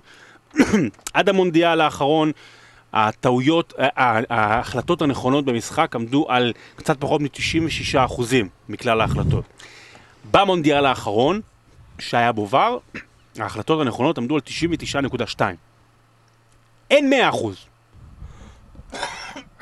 אין מאה אחוז, וזה אומר שיהיו בעיות. דרך אגב, כדורסל, גם בגמר הגביע האחרון בכדורסל, היה שם לא הגיוני בכלל שהשופטים, בספרד, לא הגיוני בכלל שהשופטים הגיעו להחלטה הזו כשהם ראו את זה במצלמה. למה הם הגיעו? אני לא יודע. סליחה. סליחה. אמרתי לך שצריך להחליף אותך במיטלמן היום. סליחה. אמרתי לך. סליחה. אתה לא שכנעת אותו. סליחה. בקיצור, מה שאני בא לומר, יהיו עדיין טעויות. זה שהן טעויות, הן גורמות להרבה יותר עצבים. ויתרה מזאת, עדיין צריך לזכור שכדורגל זה לא כדורסל, וזה לא פוטבול, ויש הרבה יותר שטחים אפורים, ועדיין זה יש החלטות שלא ימשיכו. אבל משפרים, לא יהיה מושלם, אבל משפרים את ההחלטות, ויש צדק. ותפסיקו לפקוד חבורה של ביפ, ביפ, די, די, אני לא מסוגל. אני באמת לא מסוגל עם הנאי הזה. די, יש ור... נכון, לא היה צריך להיות פנדל, אבל מה, כל איגוד השופטים הוא שהספרדי הוא של ריאל מדריד, כל איגוד השופטים הישראלי הוא של הפועל באר שבע, זה נראה לכם הגיוני? יש לכם הוכחות, תביאו, אם לא, סתמו את הפה. טוב, אנחנו לא נדבר על ור יותר. התשובה היא כן, אבל אבל כן. לגבי איגוד השופטים ריאל מדריד לחלוטין. תעשה לי טובה! מה זה הסמרטוטיאדה הזאת? טוב, רגע, אנחנו נפסיק לדבר על ור, חוץ מהעניין של השאלות ותשובות, שם יהיה ור, אתה רגע בינתיים תשתי המים, בזמן שאנחנו בפינת הצ'מפיונשיפ, הפעם אנחנו אמרנו, לא נבחר לדבר על משהו ספציפי, אלא נחסה בכלליות כמה אנקדוטות חשובות לאנשים שעוקבים אחרי הליגה דרך פינת הצ'מפיונשיפ, אז צריך להתקן אותם במה קורה.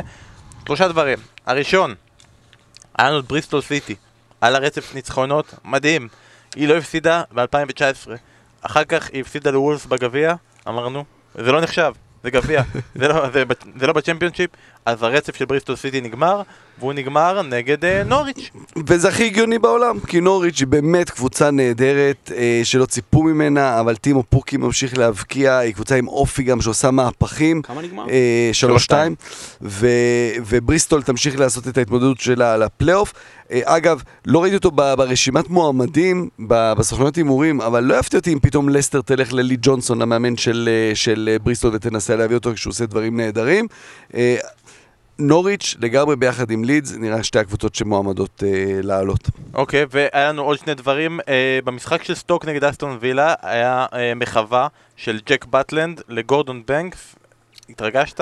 כן, מאוד. אה, בעצם התואר היחיד של סטוק אה, בהיסטוריה היה גביע ליגה ב-שבעים ושתיים, שגורדון בנקס עמד אז בשער של סטוק, אז אה, תמיד זה יפה לראות את הקשר הזה בין, אה, בין העבר להווה, אה, ומי שמועדון שלא מכיר את עברו, אה, אין לו עתיד, ובטח שזה ג'ק בטלנד, מאמן ש... שוער שפעם היה אמור להיות שוער העתיד של נבחרת אנגליה, עושה את זה, אה, זה יפה מאוד. הייתה גם מחווה יפה מאוד של לסטר, שנזכיר לסטר, אה, גורדון בנקס הוא, הוא אגדת לסטר, הוא הגיע את הפעמיים אה, לגמר גביע אנגלי, זכה איתה בגמר גביע ליגה, עמד בין קורותיה בין אלף תשע מאות חמישים ותשע ל-אלף תשע מאות שישים ושבע, והיה שחקן לסטר כשהוא אה, זכה באליפות העולם ב-אלף תשע מאות שישים ושש, אז אה, צריך תמיד לזכור את העבר.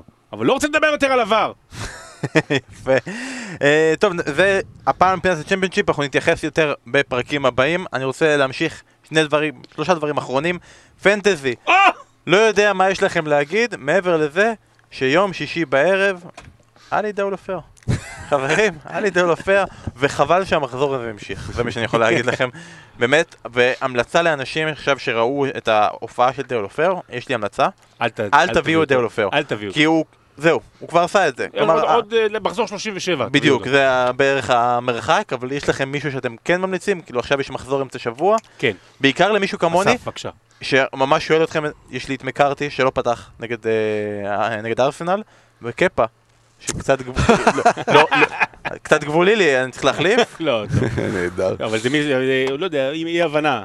תראה, עכשיו עם הפציעות של רשפורד ושל פרמינו, שצריך לראות כמה זמן הם יהיו בחוץ, אז פתאום מתפנים מקום לחלוצים. אני חושב שרונדון בניו קאסל, ש...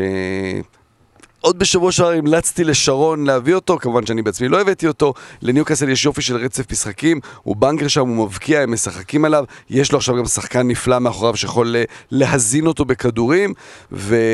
והוא זול, חמש שמונים אני לא טועה. כן, משהו. רונדון זה נראה לי היופי של שחקן להביא לפנטזיה. רונדון, אם יש לכם את הכסף, אני לא זוכר מה הפער בין רשפורד לבין ורדי, אני חושב שזה אחד וקצת, תביאו את ורדי. דוד ורדי, יש לוח משחקים אדיר ללסטר, יש מאמן, לא יודע, מאמן זמני, יודע, הוא... אין את פועל, לא מה יש. לא, גם ראו, בפעם שעברה שפיתרו מאמן, הוא מיד אחרי זה הבקיע צמד נגד ליברפול, הבקיע מלא גולים. מטאפורה. ההורים לא בבית, הוא יכול לרדת למטה, לשים מוזיקה, להוריד את כל הבגדים, וכשהוא משוחרר לגמרי לרוץ ולרקוד בתוך הבית. סבבה? זה מה שיכול להיות. ג'יימי ורדי is having a party, אתה רוצה להגיד? זה גם מה שהיה פעם קודמת, שרניארי פוטר, גם אז היו בעיות, שייקספיר בא, ורדי היה נהדר, תביאו את ורדי, וגם, אני אגיד את זה, תביאו, הוא לא אמר את השם, תביאו את אלמירון, מניו קאסל, נדבר עליו אולי בפרק הבא, זה סיפור מאוד מאוד מעניין, שחקן נהדר, אני, אני ואורי יוזן שידרנו את המשחק, אורי התמוגג, ואפילו בלי להגיד איזה שנתון הוא, כי הוא כבר ב-עשרים וארבע, אורי דרך אגב גילה לי את הסוד, הוא אמר שאם זה, רק אם זה עשרים ומטה, אז הוא אומר את השנתון. אם זה עשרים ואחת ומעלה, זה לא יודע, זה כבר... She's too old for me. זה קצת מעליב שמתחילים, שנתון שבעים ושמונה כזה. אז תביאו את אלמירון כדי לחזק נגיד את הספסל. זאת אומרת, כי לפעמים יהיו חילופים. נגיד את השחקן הקשר הכי גרוע שלכם, תחליפו, תביאו את אלמירון, גם כי, וזה משהו שחשוב, תתחילו להסתכל לקראת המחזור שלושים ואחת, חצי לפחות, אם לא יותר, מהקבוצות לא משחקות שם, אז תתחילו לבנות את הקבוצה ככה לאט לאט שיהיו לכם שם שחקנים ולא תישארו עם ארבע נקודות ביד. ואחרון, סיטי עכשיו נגד ווסטהאם, מחזור הבא נגד בורנמוט. לא להביא. לא להביא. אף אחד. למה? כי אגוארו שיחק מאה ועשרים דקות ועוד הרבה שחקנים טובים. אתה לא יודע מה פפי יעשה. לפורט, פרננדיניו, פצועים, לא ברור כמה זמן. אתה לא יודע מי ישחק, אתה לא יודע מה ישחק. לא יודע, אני גם... דווקא הפציעה של פרננדיניו, זה מרגיש שפתאום גונדואן, דוד סילבה, זה שחקנים שאפשר לחשוב עליהם. גונדואן אולי זה הימור טוב, גונדואן גם הוא מוזול. אל תביא אותו. טוב, נגיע עכשיו לדברים אחרונים, שאלות ותשובות. זה לא השאלות על צ'לסי, זה שאלות אחרות שהן לא על צ'לסי. אז נתחיל עם אדם אבדוב, נראה לי, ששואל איזה שחקן שלא שיחק בפרמייר ליג הייתם רוצים לראות? יש מישהו ש... מסי. כן, איזה שחקן אני רוצה לראות בפרמייר ליג? שלא שיחק בפרמייר ליג. תראה, אסף תענה, יש לי זה... חכים זייח, מאייקס. דווקא בקבוצה כמו לסטר שהלכה על, כמחליף של זייח הם הביאו את רשיד גזל ונפלו איתו בגדול כי הוא לא מתאים לרמה הזו. יש לי איזשהו חשש שאולי זייח מבחינה פיזית לא מספיק חזק לפרמייר ליג, כן יהיה מעניין מאוד לראות אותו קוסם כדורגל שבליגה הטובה בעולם יהיה תענוג לראות. אני אענה היסטורית, הייתי רוצה לראות את רונלדו הברזילאי משחק בפרמייר ליג בגלל אותו שלושה מפורסם באולד טראפורד במדי ריאל מדריד. רונלדו בפרמייר ליג זה היה... אבל היופי זה שאתם באים, אתם באים בטוב, אתה רוצה לראות אותו מצליח, אתה רוצה לראות אותו מצליח, כפרמיורלוג, אני רוצה לראות את מסי נכשל, כאילו. מה, מה, אני חושב בעולם. זה ברלי, זה לא דבר. אני מקבל את בראש מפנזל. רייני מנדי נייט אין סטוק, אתה רוצה לראות את זה. טוב, נמשיך, ישי אברהם ישאל, הגולים שהיו בברלי טוטנאם, שאחד מהם זה קרן שלא הייתה, והשנייה זה טוטנאם בחוץ, גונבת כמה מטרים קדימה, האם עבר היה מונע מקרים כאלו? אני אגיד לכם כן. התשובה לא, עבר לא מתערב בעניינים כאלה של אה, קרן לא מהמקום או חוץ זה, זה די לא... עם הבכי על עבר, אז הוא לא מתערב, אז מה? אבל פה הוא לא יכול להתערב כי הוא לא קיים עדיין. אז הוא לא קיים עדיין, אז מה? מה כל הבכי? קיצור ישי, לא, במקרים האלה עבר לא היה מתערב, נמשיך. שלמה קוליק שואל, מה הסיכויים של האנגליות לעלות שלב בליגת אלופות? נראה לי זה די קל לגבי שלוש קבוצות, טוטנאם עלו שלב, מאנסטר סיטי יעלו שלב. לא, טוטנאם לא עלו שלב. טוטנאם עלו שלב. רבותיי, אם יש קבוצה אחת באירופה שיכולה לחזור מפיגור אפס שלוש, זו דורטמונד. אם יש קבוצה אחרת באירופה שיכולה לאבד את ראש... בינתיים הקבוצה היחידה שחוזרים מולה כל הזמן מ-שלוש אפס זה דורטמונד. תחשוב על זה שדורטמונד... אני רוצה עכשיו רגע, בן, אני מבקש ממך, תראה, הוא זרק את הדבר כאילו הלא מובן מאליו, כדי שאם דורטמונד יחזרו, אז הוא יגיד, הנה אמרתי לכם. אני רוצה שתזכור את זה גם בהמשך, כי אחרי זה נבוא ונגיד לו, תגיד לי, אמרת שלוש אפס, טוטנאם באו וניצחו גם שם. רגע, תן לי לסיים, תן לי לסיים. טוטנאם באו וניצחו שם, ואז הוא יגיד, טוב, זה המובן מאליו. מה אתם רוצים ממני? אני אגיד דבר, מה האימור שלי? שיהיה, הטוטנאם תעלה, אבל יהיה מתח, יהיה דרמה, תהיה פאניקה. אוקיי, דורטמונד יובילו בשני שערים, שתיים אפס, אחת שלוש, תהיה פאניקה, אבל טוטנאם תעלה. טוטנאם עולה קל, אני אומר. אני פשוט לא יכול לראות סיטואציה שבו דורטמונד לא סופגת גול, וברגע שהיא סופגת גול זה גמור. בעצם השאלה המתרכבת הזה, האם אתם רואים שלמנצ'סטר יונייטד יש סיכוי? נגד פריס סן ז'רמן בחוץ. לא, אני רואה שפורט פצוע וזה, לא. לא, כולם פצועים, פוגבה בחוץ. זה לא העניין. אין סיכוי, לא. אוקיי, סבבה. והשאלה האחרונה, גיא רבי שואל... בליברפול מה אמרנו? אה, נכון, ליברפול זה היה דבר חשוב, נכון. בעצם ליברפול זה הקבוצה שהכי מעניין. אני חושב שהיא עוברת. לא יודע, באמת שאני... אני גם אופטימי לגבי ליברפול. אני מקווה. טוב, יש לנו עוד זמן, יש לנו עוד פרקים שנוכל להתייחס לזה יותר בהמשך. למה אני נכנסנו לזה עכשיו? כי הוא שאל. גיא רבי, שאלה האחרונה, קבוצה שהבטיחה את הישארותה בליגה ואינה מתמודדת על מקום באירופה, מה המוטיבציה שיש לקבוצה כזאת להמשיך ולתת את כולה על המגרש, עכשיו שיש את כל העניין הזה של עונה מאוד מאוד צמודה וחשובה. אני אגיד את זה ככה. תבהיר, מה הייתה השאלה? הוא אומר, קבוצות שכרגע... ווטפורד, אברטון, וסטהאם. קבוצות שאיבדו את העניין במשחק מה, ועכשיו הם ישחקו מול ליברפול, מול סיטי, מול קבוצות שיורדות, מה האינטרס להם? זו שאלה שהרבה מעל הפרמייר ליג, זו שאלה שקשורה בכלליות לכדורגל. אני אגיד בכלליות הפעם על הפרמייר ליג, שעכשיו בסיטואציה הנוכחית בטבלה, כמעט ואין קבוצות כאלה. ברגע שאנחנו אומרים שגם מקום שביעי הולך לאירופה, זה מכניס את המאבק לאירופה, גם של ווטפורד וגם של וולפס, וסטהאם ובורנמוף, וגם של אברטון, וכל דבר כמעט ומטה, זה כרגע בקרבות על תחתית. אז כרגע, בסיטואציה הנוכחית, לכמה מחזורים קרובים, זה לא רלוונטי. אחר כך זה עולם הכדורגל. כן, אבל יש פה גם עניין של תרבות כדורגל, כי אתה אומר, זה מעבר לפרמייר ליג, במקרה הזה זה כן הפרמייר ליג, שמשחקים עד הסוף ונלחמים עד הסוף, ולא פותחים רגליים או לאף קבוצה, וברור שאפשר להביא דוגמאות שזה כן קרה, אבל בגדול... כדי להיות הקריסטל פלאס, שדברו איתה על חמש שנים, שעושה שלוש שלוש מול ליברפול בשנת אלפיים וארבע עשרה. בדיוק. אוקיי, ולפני סיום, אמרנו שנעשה את ההימורים השבוע בפרק, לא נעשה אותם בפרק, נפרסם אותם אחר כך בטוויטר ובפייסבוק. נגיד רק שבמחזור האחרון שניכם עשיתם שתי נקודות על התיקו של יונייטד ליברפול ועל הניצחון של ווטפורד.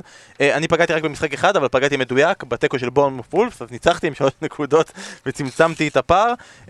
ונתייחס לזה שבשירות חוד מלכותה, למי שמקשיב רק לפודקאסט ולא איתנו בפייסבוק ובטוויטר, בפרק האחרון שהיינו כולנו ביחד, השקנו את המשחק, שלושים ושניים הגדולים, החלוצים הגדולים מתחרים. גם שם יש שני.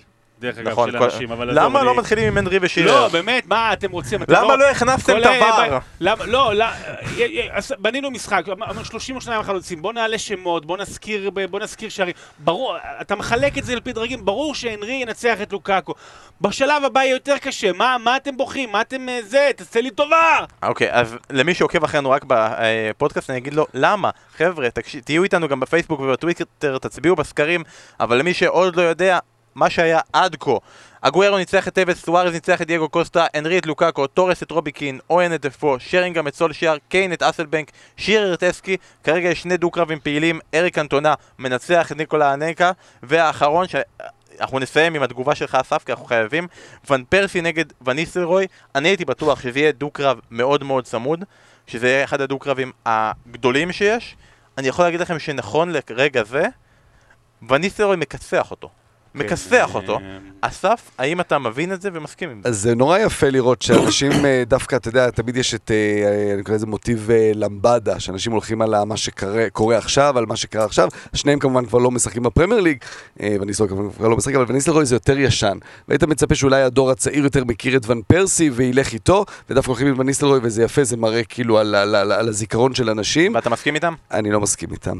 וניסלרוי היה ענק, ון פרסי היה ענק בשתי קבוצות. בשתי קבוצות הוא היה גדול. אני כן מבין אותם, אני חושב שאני גם... ברור שאני מבין, זה מבין מאוד צמוד. הצבעתי לוון פרסי בגלל מה שאסף באמת אמר כבר גם בפספורט, אבל וניסטלרוי, ון פרסי הוא השאיר זיכרונות ממש ממש גדולים, אבל היו לו הרבה שנים של פציעות. היו לו הרבה שנים של פציעות. הוא לא היה כל כך משמעותי לארסנל כמו שחושבים. הוא לא זכה, גם, זהו, הוא גם לא... לא, אבל הוא כן היה משמעותי. מבחינת המספרים גם... יש גם עניין של אופי, זה כבר הולך מעבר לזה. פרגוסון דיבר על וניסטלרוי, והוא אמר תמיד בסוף משחק, היינו מנצחים שלוש אפס, הוא היה יורד עצבני, באמת הוא היה אופי של החלוץ, אם הוא לא הבקיע את הגול, הוא היה יכול להרביץ לאנשים, לטרוף אנשים, אי אפשר היה לדבר איתו, שזה יפה, כי זה גם עשה אותו לכזה חלוץ רחבה מטורף. ון פרסי היה הרבה יותר קבוצתי, ון פרסי שחק התחיל, בא כילד שחקן כנף בצד, תלמיד של ברקאמפ, הפך להיות עשר, אחרי זה תשע, לא יודע, מבחינתי ון פרסי היה יותר all around. אני אגיד את לסיכום ושם נסיים, אוהדי מנצ'סטר יונייטד כנראה מצביעים לוון ניסלרוי, ואוהדי ארסנל לא מצביעים לוון פרסי, וזה כנראה מה שמכריע את ההתמודדות פה, אבל חבר'ה, כנסו לפייסבוק ולטוויטר, וגם מחר אנחנו נעשה דו-קרב חדש, אנחנו עוד מעט מסיימים את השלב הזה, ומגיעים כבר לשמינית הגמר, ויהיה דו-קרבים יותר מעניינים, וזה, ואנחנו גם נכניס שמה לעזרת שיפוט, אנחנו נכניס ור. נו מה, אבל מה? חבר'ה, יום חמישי אנחנו בפרק נוסף, לסיכום מחזור האמצע שבוע, צ'לסי טוטנהאם נהיה אש, אש, חבר'ה, אז תהיו איתנו בשידורים בספורט אחד, ותהיו איתנו ביום חמישי בפרק, עד אז, שיהיה לכם שבוע נהדר. לא רוצה, לא רוצה, לא רוצה. למה אתה פה בכלל? אמרתי לך ללכת. ביי, ביי, ביי.